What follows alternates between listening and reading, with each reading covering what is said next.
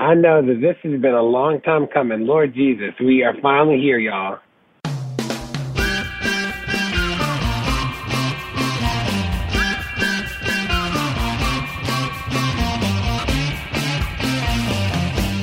Welcome to episode 14 of How We Win.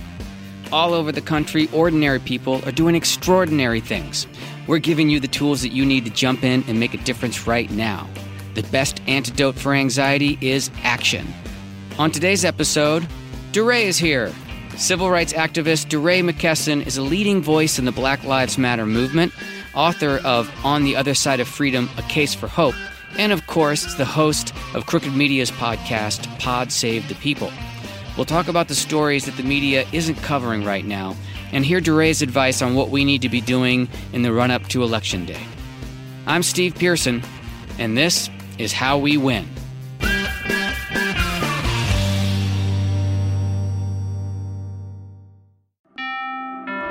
Rocket Pro Insight gives real estate agents full visibility into the loan status of each of their clients, making it easier than ever to help their clients strengthen their offers with a verified approval. Plus, agents can adjust a client's approval letter amount in real time. Sign up today at rocketpro.com/slash real estate and get the freedom to check a client's progress from anywhere at any time. Call for terms and details. Equal housing lender. Licensed in 50 states. NMLS number 3030. Verified approval only valid on certain 30-year purchase transactions. We have a special pre Thanksgiving episode of How We Win today. Mariah is sadly on vacation, although I guess it's not sad for her, but she's really bummed to be missing out on this episode. But we've got civil rights leader and the host of Pod Save the People, DeRay McKesson, with us. DeRay, thanks for joining me today. Hey, it is an honor to be here. Oh, the honor is mine, and I really appreciate you being here. Usually, Mariah and I start off by um, talking a little bit about the news. So, before we get into your story, one thing that we've been doing lately is getting really sucked into the impeachment vortex, which is necessary, but it does overshadow other important stories that aren't getting reported. So, what's your top need to know story that we aren't hearing right now? Oh, um, I think there are a ton of stories. You know, one of the things I'll Pod Save the People is that every week we cover four things in the news you don't know. So we don't really do a lot of Trump. We do everything but Trump. Hmm. And one of the things that we talked about recently uh, that I thought was really wild and fascinating is that October of 2019 is the first month since we started recording this data in the 80s uh, that no refugee was resettled in the United States. Oh, yeah, I read that. Zero. So you think about like the net effect of what the Trump administration is doing is actually really wild. And I was at a thing not too long ago, like I was at a thing before the election actually, and somebody said if Trump wins, uh, trying to undo the damage will be like trying to unring a bell. And I thought that was like really apt. I thought that was a really good way to put it. Um, the other thing is I spend most of my time on police. Like that is sort of the issue that brought me to this work. It's the issue that keeps me in the work. Right. And you know, a lot of people don't realize that the police have killed more people since the protests, not less a third of all the people killed by a stranger in the United States is actually killed by a police officer. And this is the first year ever where black people are more afraid of being killed by a police officer than being killed by community violence. So the issues around policing continue to be really, really intense. And I think people just think because of the because of the attention, like because of the conversation, because everybody who's listening can probably name one, two, three victims of police violence in a way that they literally just could not before this moment. Right. I think that people think that it must have gotten better and it didn't. I did not know that. I did not know that it had it's been worse. And um, and I just as you said, it does feel like there's an increasing awareness about it all. We see it, and social media obviously has been huge. I want to talk to you a little bit more about that later, but I that's um, that is sad to report. I did not know that it had gotten worse. Although it doesn't surprise me because we don't exactly have an administration that's you know working hard on those issues. Yes. Well, the thing about the police that's interesting is that it really is a local issue. So there are 18,000 police departments around the country. The federal government, you can already name, uh, you can name the biggest police departments at the federal level. So you know um, ICE, you know Border Patrol, and mm-hmm. you know the FBI. Uh, so there's some things that they can do differently, obviously, especially ICE and Border Patrol, but most of the policing issues uh, are happening at the local level, at states and at cities and towns. Right. Well, let me let me ask you this. Segues into what you were just talking about. We had another Dem debate last week. This time was in Atlanta, and uh, there's been a lot of talk about the candidate's lack of traction with black voters. Obviously, criminal justice reform and justice in general is important to black voters, should be to everybody. But this did come up during the debate with Senator Harris and Mayor Buttigieg having an interesting exchange. What do you think it's going to take for these candidates, including Senator Harris and Senator Booker, to earn more support from black voters?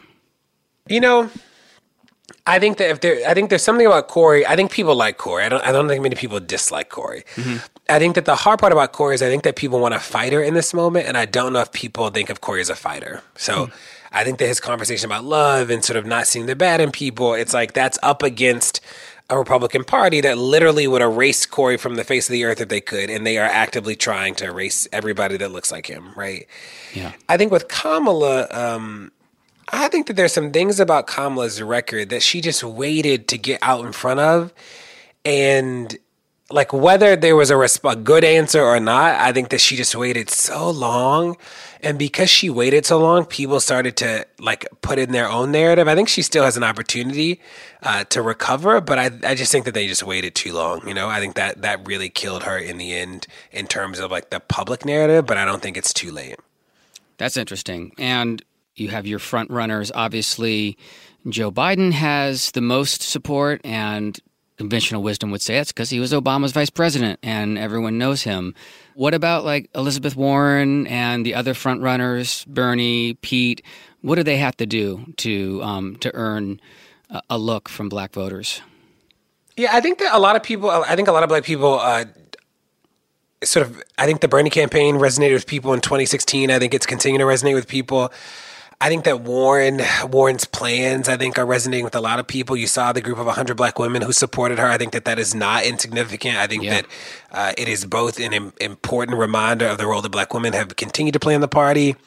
I think that the way they rolled it out was really smart. I think that the uh, the way that they have continued to advocate for her is really smart uh, Pete, you know, is polling really low with black voters. I think that Pete keeps changing to people, and I don't think that makes sense. Right. Like, I, I think that there's a question of like, what is, what does Pete believe that I think is troubling for a lot of people? I've read the Douglass plan. I think the plan sort of is interesting. I, I think that Pete is sort of like a centrist. I think that he has publicly agreed to most things that people have already publicly agreed to. So I don't know where the bold ideas are. Right. Uh, when I think about Pete's campaign, I'm trying to think of who else is there. Oh, Biden. I think that people like Biden only because they think he can win. Like there's something about there is a bravado to Biden that I actually do understand. That like if I had been in as many elections as he has been in and for as long as he's been in, I probably would think that I'll win everything too, right? Because like he literally every time somebody's like you can't do it, it won't work, like it's impossible. I mean, he's literally been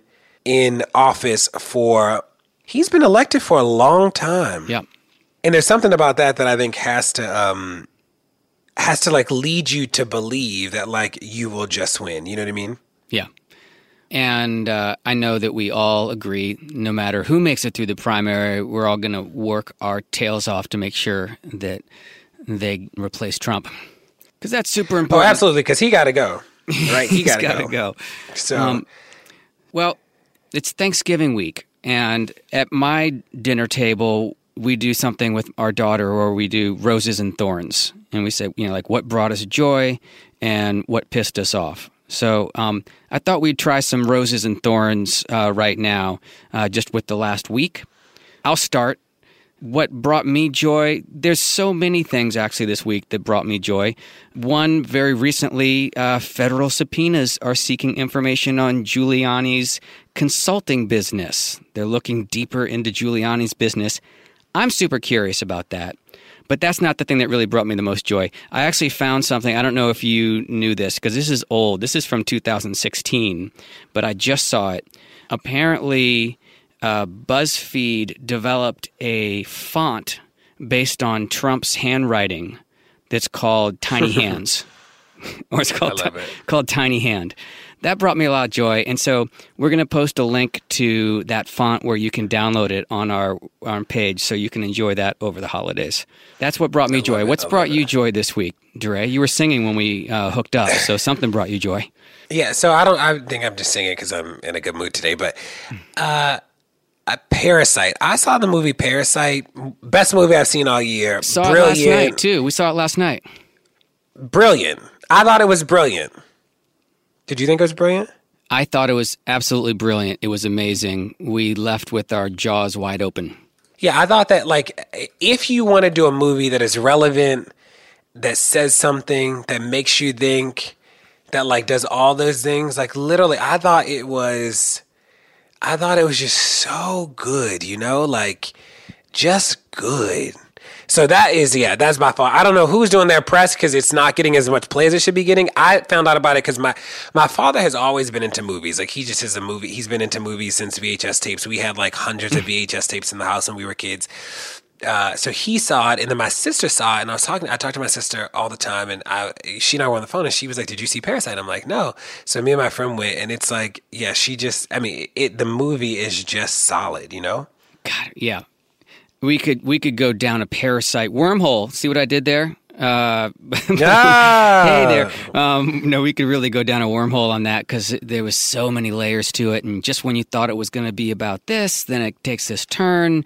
I don't know. Anyway, go see Parasite. All right. Well, then um, I'll go with what pissed me off this week. Um, again, so many things have pissed me off this week. Uh, Nunes continues to piss me off with his zoot suit wannabe wearing jacket, who we now know is accused of working with Ukrainian officials to dig up dirt on the Bidens as well. But that's not what really pissed me off. This is a story from the Washington Post from a few days ago.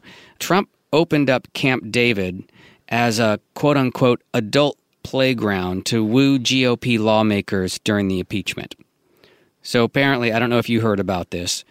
Apparently, Mulvaney and top White House officials have been hosting weekend getaways for Republicans at Camp David, seeking to butter them up on before the impeachment vote. They, the casual itinerary includes making s'mores over the campfire, going hiking, shooting clay pigeons, schmoozing with Trump officials, some of who are staying overnight with the lawmakers, all, of course, on the taxpayers' dime. That's normal, Nuts. right? right. That is so. It is, you know, just the way that this administration has just abused every process is is truly stunning. You know, it's one of those things where you're like, this is really uh, something else. Uh, the thing that has the thing that um, pissed me off this this past week uh, is that it recently came out that so in Baltimore, there was a whole task force of the police that was indicted for corruption. Like this entire task force uh, gets sent to jail. Right. And so that happened. But there was this one officer who was supposed to testify against the task force who got killed the day before he was supposed to testify. So he gets killed in an alley in the middle of the morning uh, with his partner there. And they, the police have been trying to convince us that it was a suicide. So that happened a while ago. Wow. They lock down the neighborhood. They do all this stuff. Can't find who killed him. Then they say suicide. You're like, okay. And then uh, recently, this is what just happened. Recently, the police department comes out and says, after all this investigation, supposedly, the police come out and say, you know what? It was a suicide investigation closed. And then the police union comes out and says the police the police chief is lying the investigation is not closed. Then the state's attorney comes out in Baltimore and she says, I don't know why the police said that. The investigation's not closed. And then the police chief comes back out and says, I misspoke. The investigation is not closed. And it's like, okay, what is going on? Wow. That just sounds like some blatant, right out in the open corruption to me. Yeah, you're like, you know what? I don't know what the answer is, but I surely know that y'all not telling us the truth, right? I might not know everything, but somebody is lying in this group of people, and that's awkward. Well, here's what I want everyone to do this week. We always give people a, a to do list, and um, we don't say it enough because it can't be said enough. It, for me, it's all about the Senate. So we have a new little URL for you to go to, URL. Go to swingleft.org slash bye Mitch, B Y E M I T C H, bye Mitch to donate to our Senate fund and make sure that they're not taking vacations at Camp David on, on our dime while they're supposed to be impeaching a president for blatant wrongdoing. How can we help with uh, the blatant police corruption in, in Baltimore and in other other places? How can we support local organizations that are that are fighting against? Yeah, that? so it starts out. So we started this this initiative called Campaign Zero. This idea that we can live in a world where the police don't kill people. We can live in a world where people sort of reframe the idea of safety in ways that don't include the police.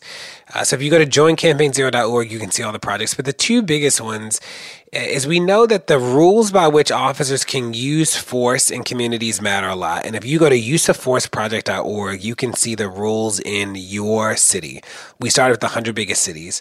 So in a lot of places that you think are progressive, you'd be shocked to know that uh, not, that the rules aren't actually progressive. So you look at uh, New York City, for instance. After Garner gets killed, De Blasio actually removed the ban on chokeholds. De Blasio removed the restriction onto shooting into moving vehicles, and then he removed the requirement that deadly force be used as a last resort. So there are a lot of places across the country where the rules are actually just bad, and we know that the rules are um, the rules really matter. You know, right.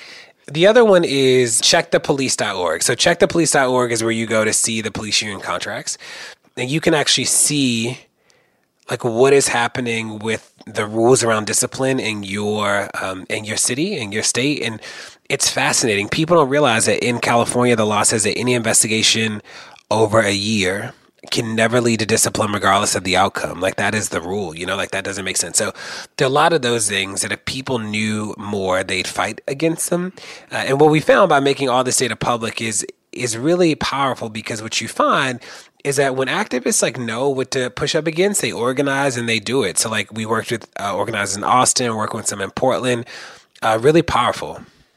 Right.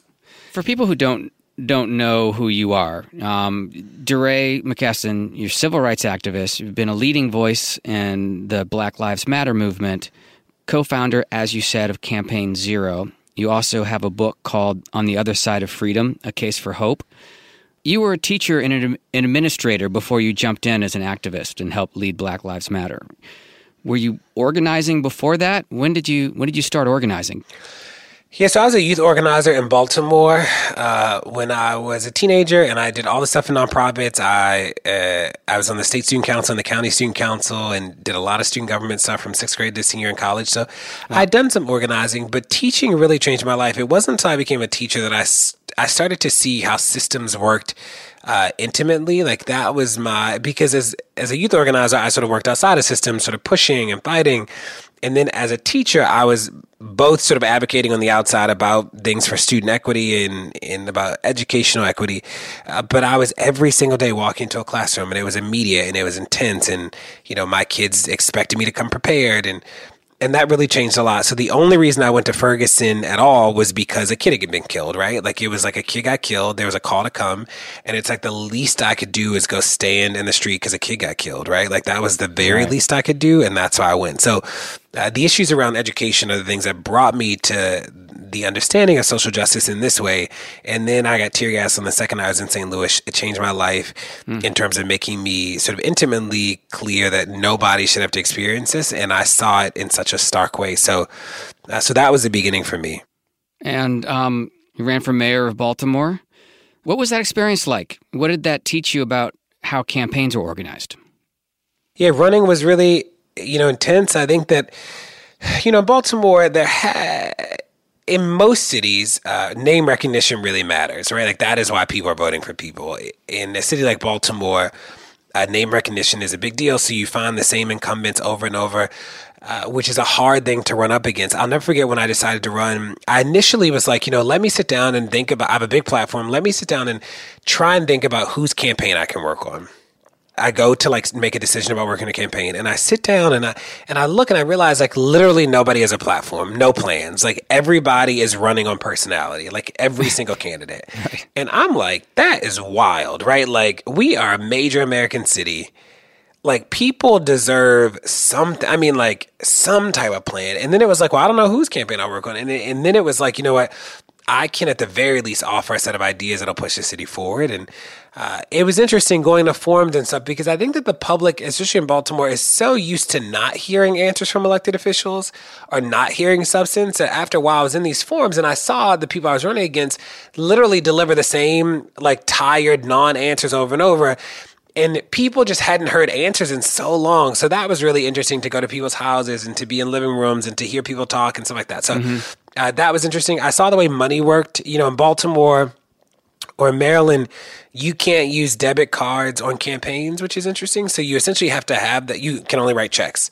So mm. you essentially have to have the money up front to be able to do anything, which is it totally privileges wealthy people. Right. So, for instance, we would order something, and if we had to pay same day, which is most things, like most things aren't like, hello, please take a check. Like a lot of people want the money now. We would essentially have to like pay for it out of our personal account and then get reimbursed later because we couldn't use a debit card on the account. So even though we raised a lot of money, it was it was uh, what I understood for the first time is that there's a difference between raising money and having the internal capacity to spend money. Uh, those are not always synonymous. So, like, I learned a lot about that, but incredible experience. I think that we have to be as organized on the inside as we are on the outside, that this is not an either or, but a both and. Hmm. That's a good point. Yep. We need to do it all. I wanted to ask you uh, this is something interesting. There's been some uh, new articles about this, but, you know, Black Lives Matter and other movements have definitely tapped into social media as a really powerful tool for exposing the injustice, like we talked about earlier, um, and also just for organizing events and bringing people together. But these messages were manipulated in the last election and continue to be today, as you know. There's a fascinating and chilling article uh, just today in Rolling Stone called That Uplifting Tweet You Just Shared, a Russian Troll Sent It, that is outlining the subtle and effective tactics of, of Russian trolls. So, as we continue to organize for the election in 2020, how can we safeguard against these messages being distorted and dividing us? I think I need to read that article um, it's, it's to really, see what yeah. the tactics are. You know, the internet is so different than it was even in 2014. I remember the trolls that followed us in 2014 and that called my my office and tried to get me fired. Like I remember all that stuff you know, I don't know what the advice is in this moment besides like you know, I'm really intentional about who I follow on Twitter specifically because it's people that I follow for a long time or people that are trusted sources. So when they put something on the timeline, I know that it matters. Like I know it's real. I've tried to cut back on just randomly retweeting stuff that just like pops up out of nowhere or feeding into the rage cycle. Mm-hmm. Um, but I, I think the platforms have a responsibility around making sure the content isn't propaganda. You know, like what does it mean that Facebook still allows the Daily Wire to manipulate the algorithm and run secret pages? You know, like I think the platforms actually have to help us out there because as a consumer, or as a user, like how would we know, you know? Like I think that the platforms actually have so much data about us and certainly so much data about what travels and how it travels yeah. that they have to do a little bit more in the moment that we're in right now. I agree. Yeah, they have to do a lot more, and we'll see what what becomes of Facebook. And you know, obviously, Twitter is not running political ads and all that. But and the reason I wanted to talk to you about it also was because I, I remember listening to uh, a whole kind of NPR expose on it, eh, specifically related to a couple of Black Lives Matters events that were created um, or at least infiltrated by Russian trolls a lot of researchers actually and reporters who had access to some of the tweets from those from the that the trolls amplified, and a set of my tweets were some of the ones they amplified. So I. So I'm sensitive to it. Mm. Um, we know that racism has always been a divisive topic in the country because there's some people who work to end it, and there's some people who who are okay with it because they benefit from it, right? So Russia can't exploit something that we fix, and the Russian exploitation of uh, the divisiveness of racism is a reminder that if we actually just dealt with it head on, it wouldn't be something to be exploited, right? So the longer and longer we delay changing institutions so that people aren't disproportionately impacted, like doing all the things that would make the country actually just for people, uh, it will always be open to exploitation, but it's not like this is a permanent thing. This is a present thing. This is here today because people have chosen and people benefit from it being present, but it doesn't have to be this way, right? Yeah, that's a great point. And that's what we should all be working towards, and uh, and then they won't they won't be able to split us apart. So to that end, what do you think is the most important thing that we should be doing right now in the lead up to November third, twenty twenty?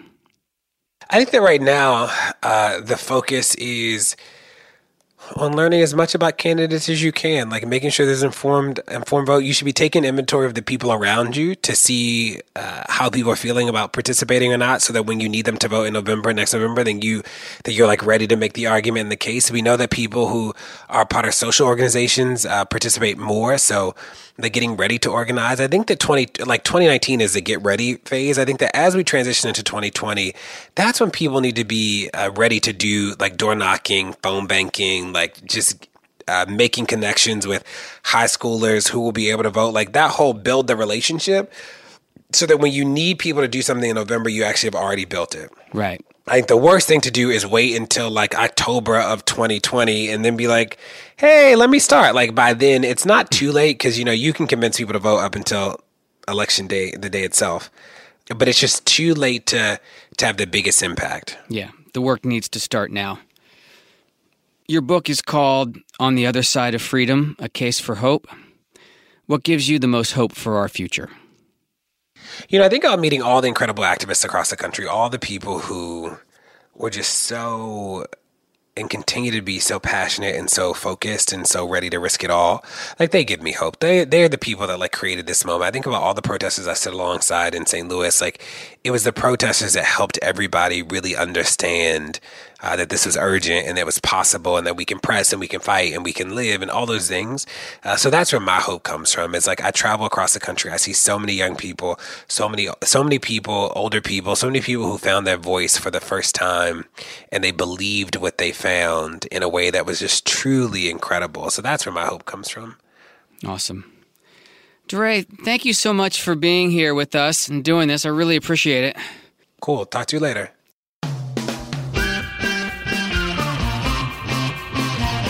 Thank you for joining us today and for stepping up and taking action. This is how we win. We want to hear from you and we want your story. Please send us a note or even record yourself and email it to podcast at swingleft.org. We are so grateful for all of our subscribers. If you aren't a subscriber yet, please do subscribe and rate us on Apple or wherever you get your pods. Share us with your friends and family over the holiday. Use the hashtag HowWeWin2020. Share our page at swingleft.org slash podcast. And of course, sign up to volunteer. Thanks again to DeRay for helping out this week. Mariah will be back with me next Wednesday for more stories from the field.